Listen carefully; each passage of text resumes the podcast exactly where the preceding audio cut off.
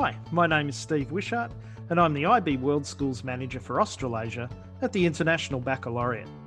For this episode, we've brought together IB leaders from across the globe to share their thoughts on how leaders can work more closely together to support each other in the new landscape they are all facing.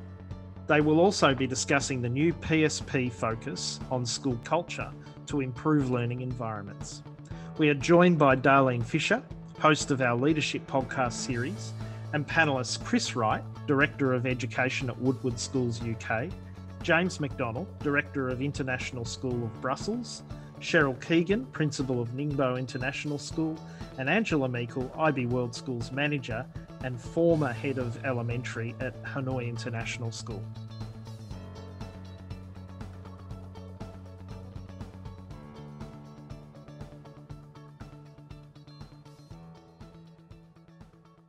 Hello, everyone. My name is Angela Meikle, joining you today from Singapore. I work for the IB as a World Schools Manager and have some experience within IB schools for the past 15 years, um, extensively in administration, of course, as an educator. Importantly, um, my most recent role also was as a head of elementary in Vietnam. Uh, my name is Chris Wright. I'm joining you from the UK, uh, a lead educator with the IB. My background is being a head of three schools, the first in the Middle East, the others in the UK. And currently I'm working with a family of schools of 48 schools, um, overseeing their education in the UK. Hi, I'm James McDonald. I'm presently the director of the International School of Brussels, and I've been an IB educator for over 20 years and had a number of stops throughout Asia in my career Hi, I'm Cheryl Keegan. I'm head of the Ningbo Huamao International School in China, in Ningbo, and have a long association with the IB in various guises. Thank you, everyone. It's great to have you all here. I'm Darlene Fisher and the moderator of this uh, IB Leadership series of podcasts. And today's topic, we're really looking at community again, but with a particular focus on how the new program standards and practices have a new focus uh, on developing community, uh, both within the school and also between schools and the global set group of schools um, that are IB. We're also looking a little bit at how the COVID experience has impacted us as communities. And I wonder, we'll have a look both at the challenges and also what silver linings we can come out with, and then how that's going to be perhaps impacting long term the new program standards and practices and communities as schools develop.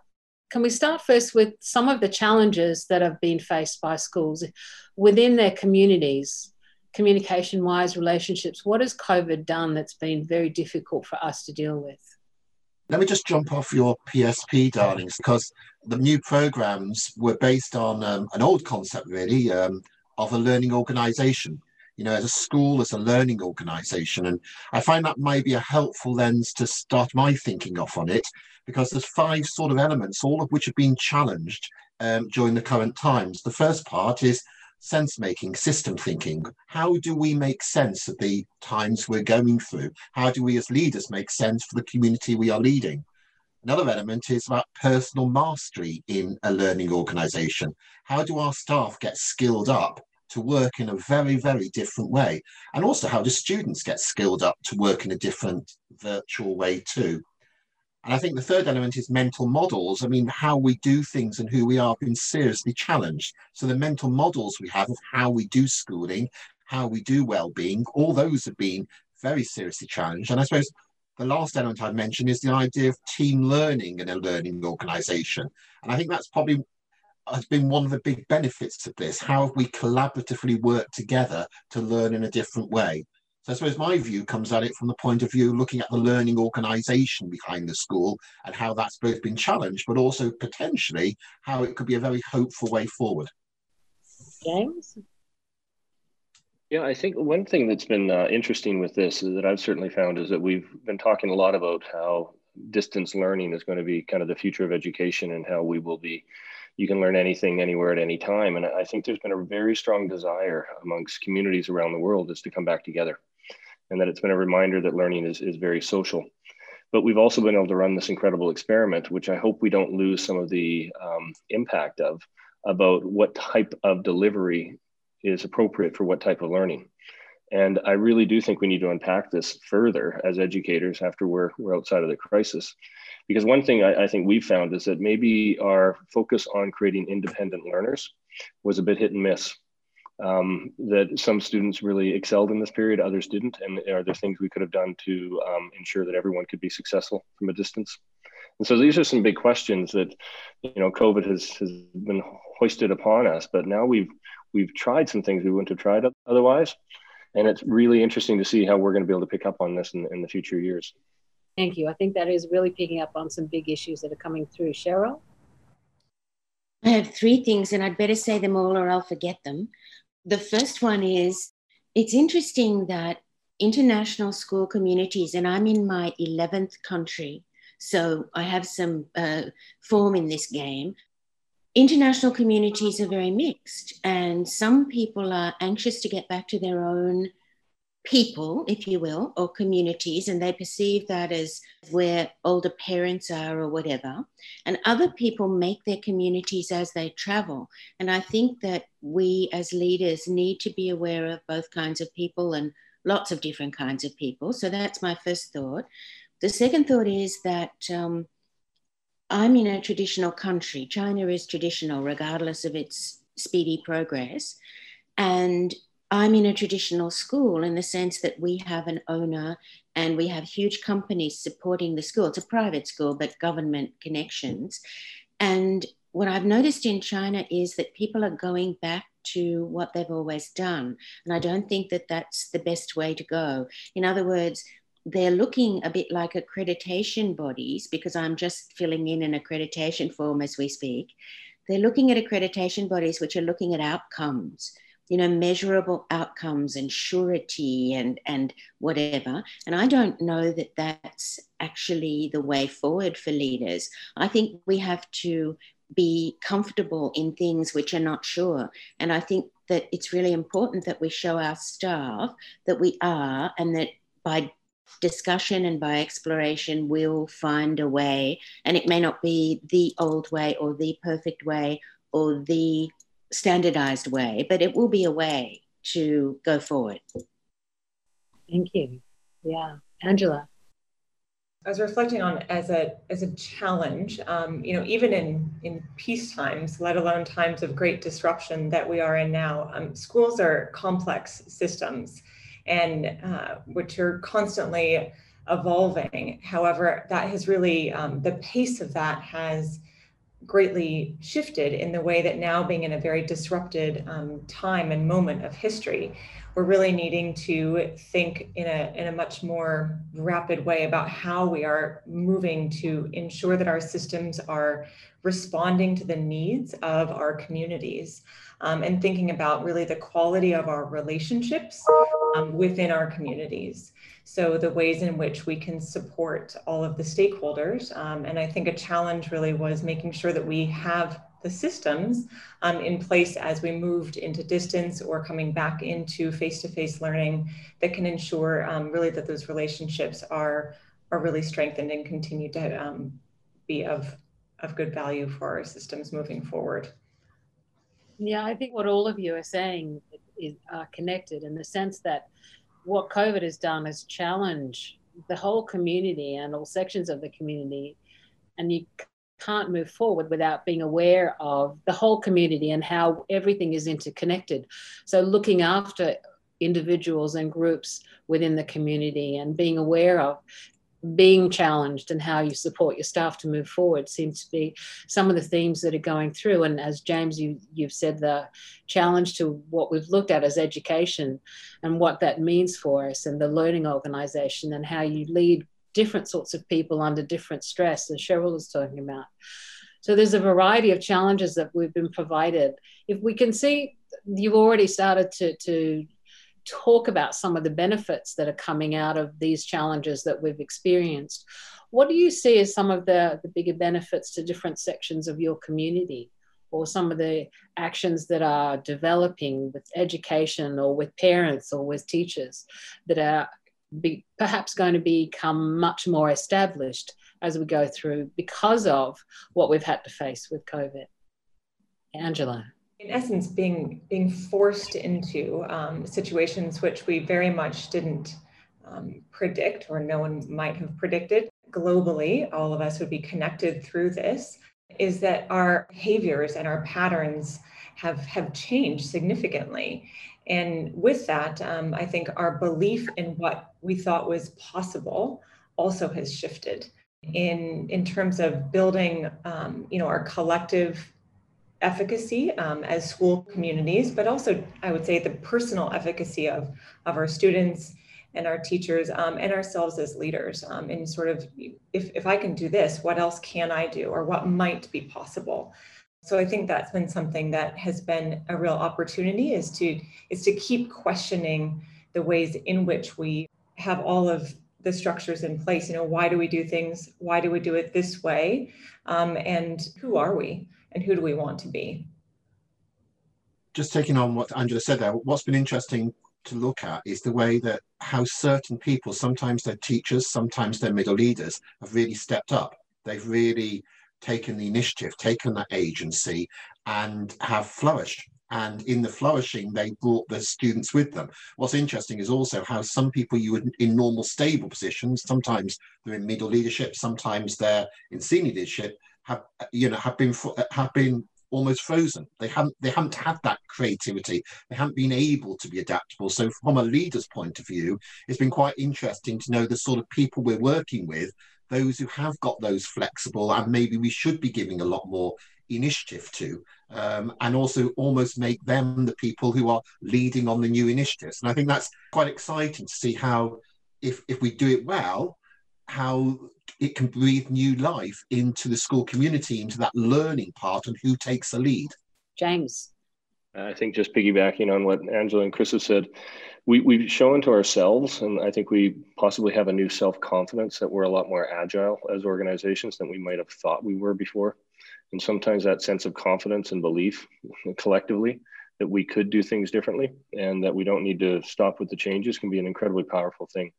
Um, Steven Johnson had this great book, Where Good Ideas Come From, and, uh, and looking at creativity and all the rest. And he has this concept called the shadow boundaries, which you think are boundaries, but they're not really there. It's just you had to challenge them. And I can't help but think that a lot of the things that we've been going through over the last nine months have really been pushing back some shadow boundaries where we thought we couldn't deliver education this way or we couldn't do certain things.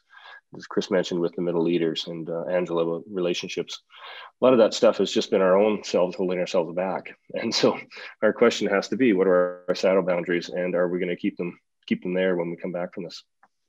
I like I like that concept, James. I mean, I think the, the challenge for me though is to see a number of our schools who've almost wanted to go back to rebooting the number of our schools have actually started to assess children two or three weeks in, frightened that they'll you know the exam system has been messed up last year so we better start assessing now and find out where they are. And i can't help but thinking oh for goodness sake can't we just can't we just decide to do things in a slightly different way as opposed to a panic reboot about where we were before all started? Yeah. Absolutely. Cheryl. Um, just talking about uh, different boundaries, I've been thinking about service and uh, and the fact that uh, we're unable to have our normal migrant schools visit or go out to other people, which is what we do. And I've been trying to, along with the coordinators responsible, I've been trying to think about it.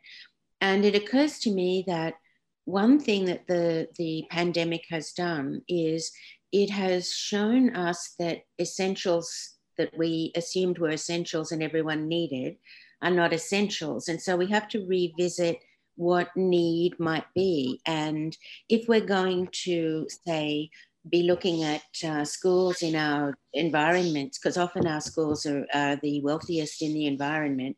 If we're going to be looking at that, we might look at it differently and we might have opportunities to offer uh, something different to those groups, which will bring them more up uh, in parity with those who have great internet or one-on-one devices or whatever. It might be a whole rethink about that, which I, I don't think would be bad.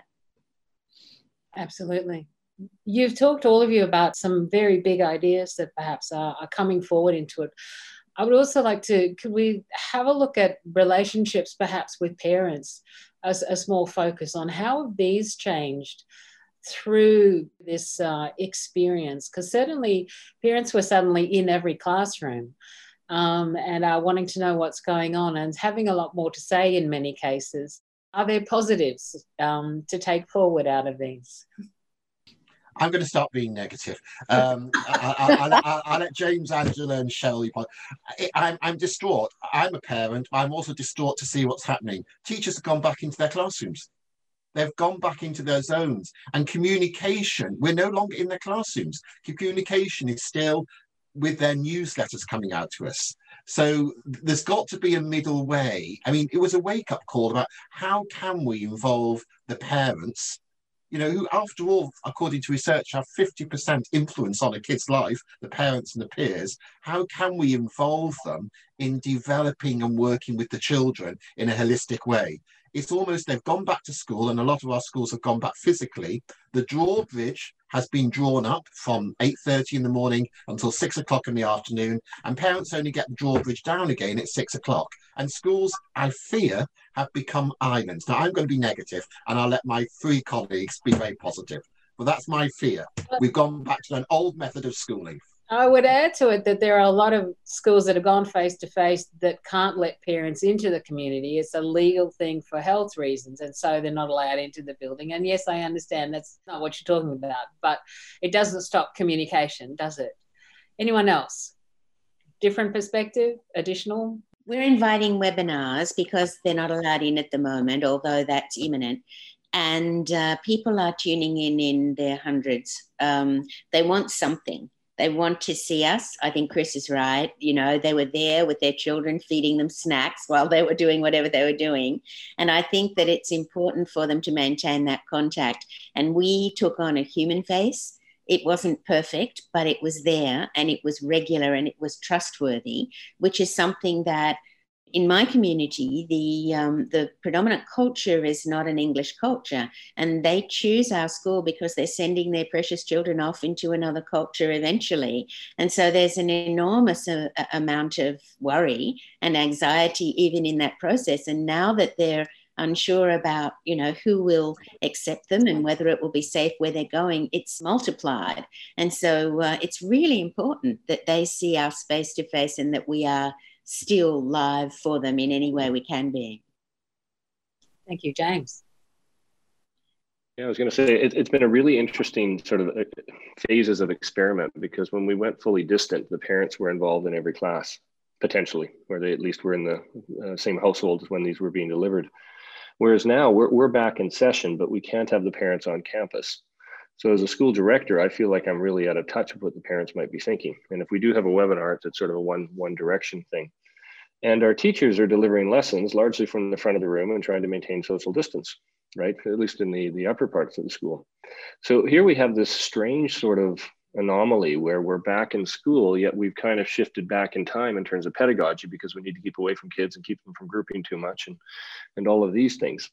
So it, it's not a simple answer in terms of the, you know, what is the role of the parents in this? Because we've actually tried a few, few different phases of them, them being completely kept off campus to them being in the back of every classroom, right? And hopefully we're going to have, have a bit of a happy blend in between. But I, but I take Chris's point. There's going to be a very natural response to all of this when we get back to normal, is to go back to exactly what it was two years ago, because we're humans and we want that comfort and security.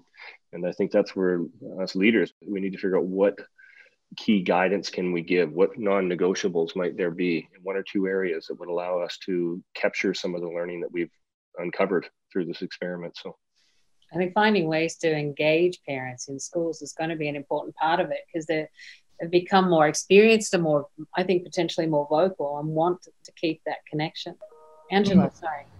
Oh, I was just going to build on what you were saying, Darlene, actually, which was that now returning back to um, students being on campus, but uh, parents not being able to access to the same degree that they were able to see all of those lessons like James was mentioning, um, is that what I have noticed is that parents are advocating for themselves and what they would like to see out of um, the curriculum or knowing more about what's happening in school than they might have before because they have an awareness um, and understanding of, of what is is going on or they assume is going on. So they've been able to sort of um, put that out there as you know could this be something that we have more information because we're not able to go to campus or um, or just getting small pieces. So that's something i think um, they understand the rationale for health and safety but also being able to still want to be engaged as partners. So continuing to connect. One of the schools i'm visiting at the moment is talking about how much easier it is to have parent teacher interviews by Zoom because parents don't have to leave and get in traffic, et cetera, et cetera. So perhaps something along those lines might develop to be a more regular part of school so that uh, the connections between parents and the school can continue um, to be a meaningful part of the student's life. What you what you've got there, Darlene, is is a wonderful example of how it really could be a benefit because when you're on Zoom, you're directly looking in someone's eyes. You've directly got their attention. Whereas you think about most parent consultations where you could have hundreds of parents, uh, 50 staff in one big hall. I mean, you can increase the quality if we think about, well, where can we have quality experiences with parents? And where can teaching and parental relationships become a lot more personalized using the situation we're in? I think it's just takes a bit of creativity of thinking which I mean most of us in schools have decided to do board meetings on Zoom. My gosh, they're a lot more tight and efficient than having long meetings after school. If we can do meetings on Zoom, surely there are ways in which we can involve parents in a much more personalized way, uh, talking about our children. So hopefully there are a variety of ideas that uh, school leaders can consider about engaging parents with in the future. Are there similar ideas about um, maintaining the collaboration that was developed, I guess, amongst teachers in particular. I'm not only within schools, but between schools and between schools globally. There was a huge outpouring of this. Um, what's happening in, in your schools at the moment? And do you think that this is an aspect that perhaps can be a positive out of COVID? I think we saw a phase of schools connecting and sharing a lot of great practice around how you open schools safely and some of the mechanics about delivering lessons. but I actually have felt more disconnected through this phase in a lot of ways because so much time and energy is going into running your own campus that you don't have a lot of extra time and energy to spend on connecting with people and having really generative conversations beyond your campus. And in some ways, I, I wonder if our IB community is a little weaker because we haven't had an opportunity to get together at conferences because people have been having to focus so much energy on just keeping their own families, communities safe, and, and just delivering the basic education that I think we might have lost a bit in terms of our international connections beyond sort of that immediate necessary conversations. I don't, I don't know what my other colleagues think about that, but I, I hope we get that back. And I'm a little worried that we might have gone a little too much inside ourselves through this phase and have lost some of the, the magic that is the IB community. Angela?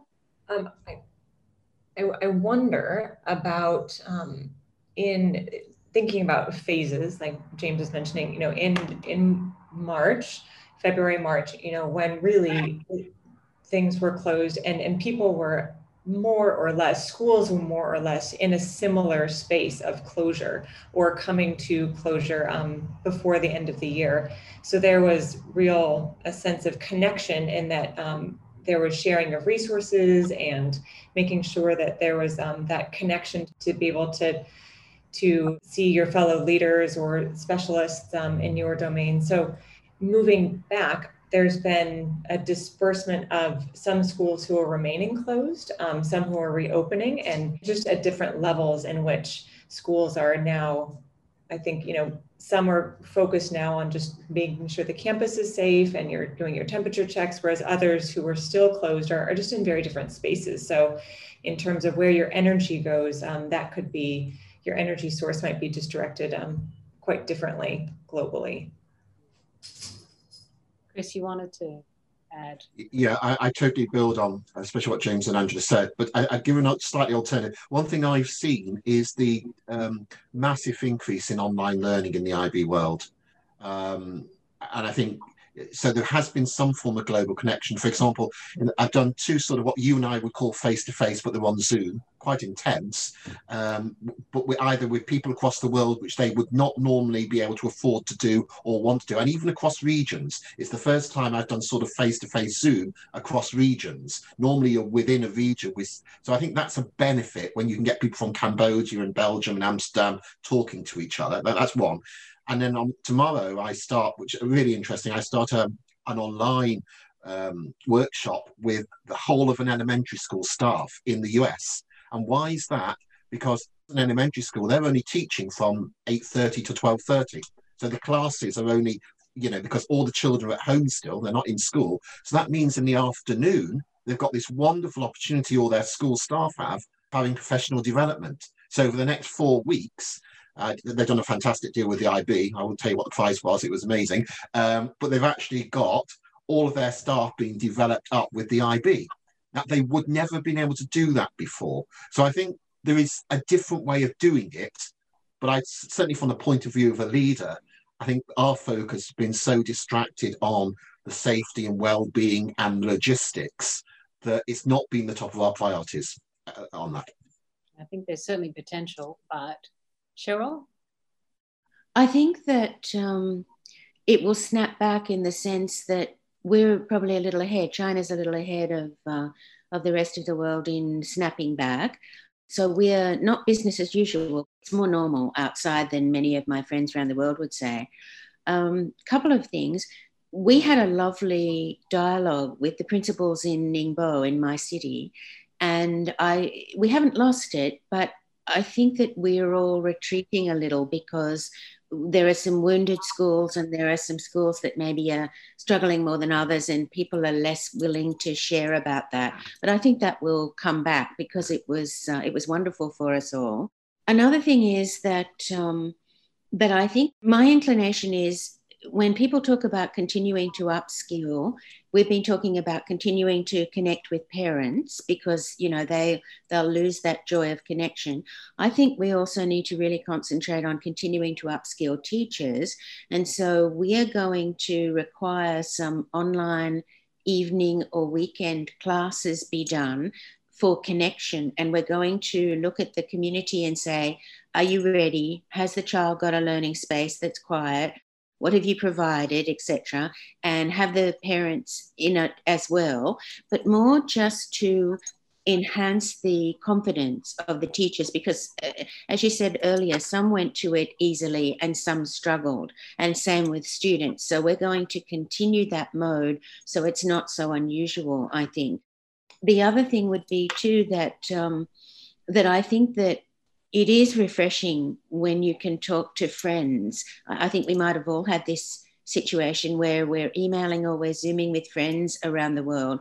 And when you're feeling a bit isolated that is good. So i imagine that that in time the ib community will come back more closely and groups will form and people will be online more and get that comfort back that perhaps conferences gave us before. Thank you. I think um, if we can maybe then just finish off with a, an idea and a bigger perspective on the IB community. Do you think what is the potential impact or what are the things you would like to see from the IB community as a whole globally about uh, from, from COVID? We've talked about what's happening in schools in our communities. What would we like to get out of it as the community of IB schools globally um, out of this perspective? Is it, as Chris is talking, more connections between the regions for professional development and conversations? It, up until now, it's been very regional professional development. Is it possible that it should be in a much more in a global perspective, and that would help? What other ideas or thoughts do you have on how the new program standards and practices can help build both school communities, maybe locally, nationally, and or globally? Hmm. Well, Darlene, that's interesting because the conference, the quote global conference, will be the first global conference this year where it is across all regions.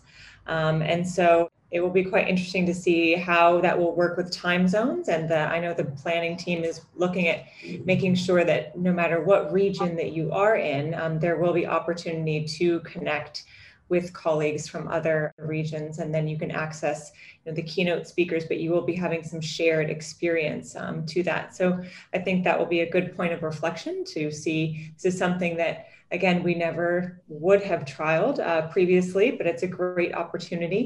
And then we'll be um, reflecting and, and, doing a lot of learning from that. And that's a, a good segue also into how the the new 2020 program standards and practices. I mean they they have a structure by which it is it is baked in that you need to look at culture and environment. And it really it explicitly puts learning at the center um, making sure that the context of the school is really surrounding all of those pieces. So i think you know moving forward as we think about what systems and structures help support schools coming out of this phase i think that's something that we can we can look to to ensure that we're making a focus on our community, on well-being, um, and on our culture. One thing I think could be interesting as well, and, and kind of building on that idea of connecting everyone, is there will be some best practice and ideas and approaches that come out of what we've learned over the last nine months. And I, I, just wonder if it would be possible if the IB or some of the networks could try to capture some of this and distill it into some sort of documentation that could be shared or, or maybe a, a, series of talks that people could say what they are doing differently as a result of what they've learned through this period and how they're going to approach their work and delivery of the curriculum as a result of all of this. And that could play into official ib documentation as well because again we really all of us have said it. We've had this opportunity to be highly disrupted and so let's make sure after the dust settles, we have some things we can showcase afterwards and, and use it as a, a bit of momentum for us. Yeah. Chris. The IB have collated wonderful links about COVID 19. Now, they've used the concept COVID 19, but they've literally given you loads of links to blogs, to this, to that. And that idea of the IB, which runs, you know, you know, 5,000 schools, whatever, as the curator of education experiences. So the IB if that itself can become the learning organization involved in the system learning of the whole IB system. Uh, and if they can take a role, not just in curating under COVID, but also taking on board what James just said, you know, there's loads of great case studies out there, the role of the IB curating the system, but also putting it in a way that all of us can find it. There's a lot of stuff there which they could really curate best and there's fantastic practice in our schools, forming those cameos, putting connections between schools. Cheryl. And following on from that, one of the things that the world has learned at the moment is that you need a trusted community. And I know I was um, in February when we were looking at online possibilities because we started very early. I scoured the internet to see what other people were doing but I found models from schools that were really different from ours and that whose models wouldn't have worked. So for us, the IB hopefully is a trusted community, and therefore that would be a great place to be able to go, not for everything, but for nuts and bolts and for inspiration. And then if we needed more, we can venture out. So I, I do think there's a huge role there waiting to be filled. Thank you certainly plenty of potential for the future that's come out of COVID. Um, we've had a long conversation today and looked at uh, a few of the challenges and many of the hopeful benefits that we can continue to make use of and develop from in the future. I want to thank the panelists for all of your ideas, sharing your thoughts and passions about education and hopes for the future. With any luck, we'll uh, get to have a few more conversations, perhaps about further down the track about what we've managed to keep and, and how it's moving forward and really looking forward to seeing what the IB as a community, a whole community, can do to support its schools and its members. Thank you all again so much for your time. Thank you for listening. Subscribe to our podcast so you'll never miss an episode. Be sure to check out more episodes of IB Voices on Spotify and Apple Podcast. Join us next time for more insights from our IB community.